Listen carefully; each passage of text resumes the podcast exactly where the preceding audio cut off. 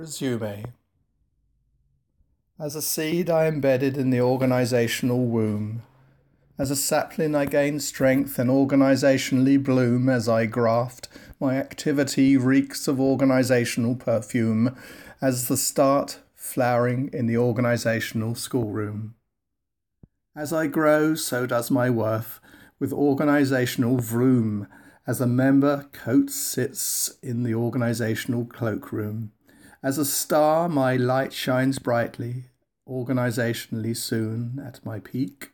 I am a feather in the organisational plume. As I am accountable, I sense is organisational gloom. As a fall guy hung out, a victim of organisational doom.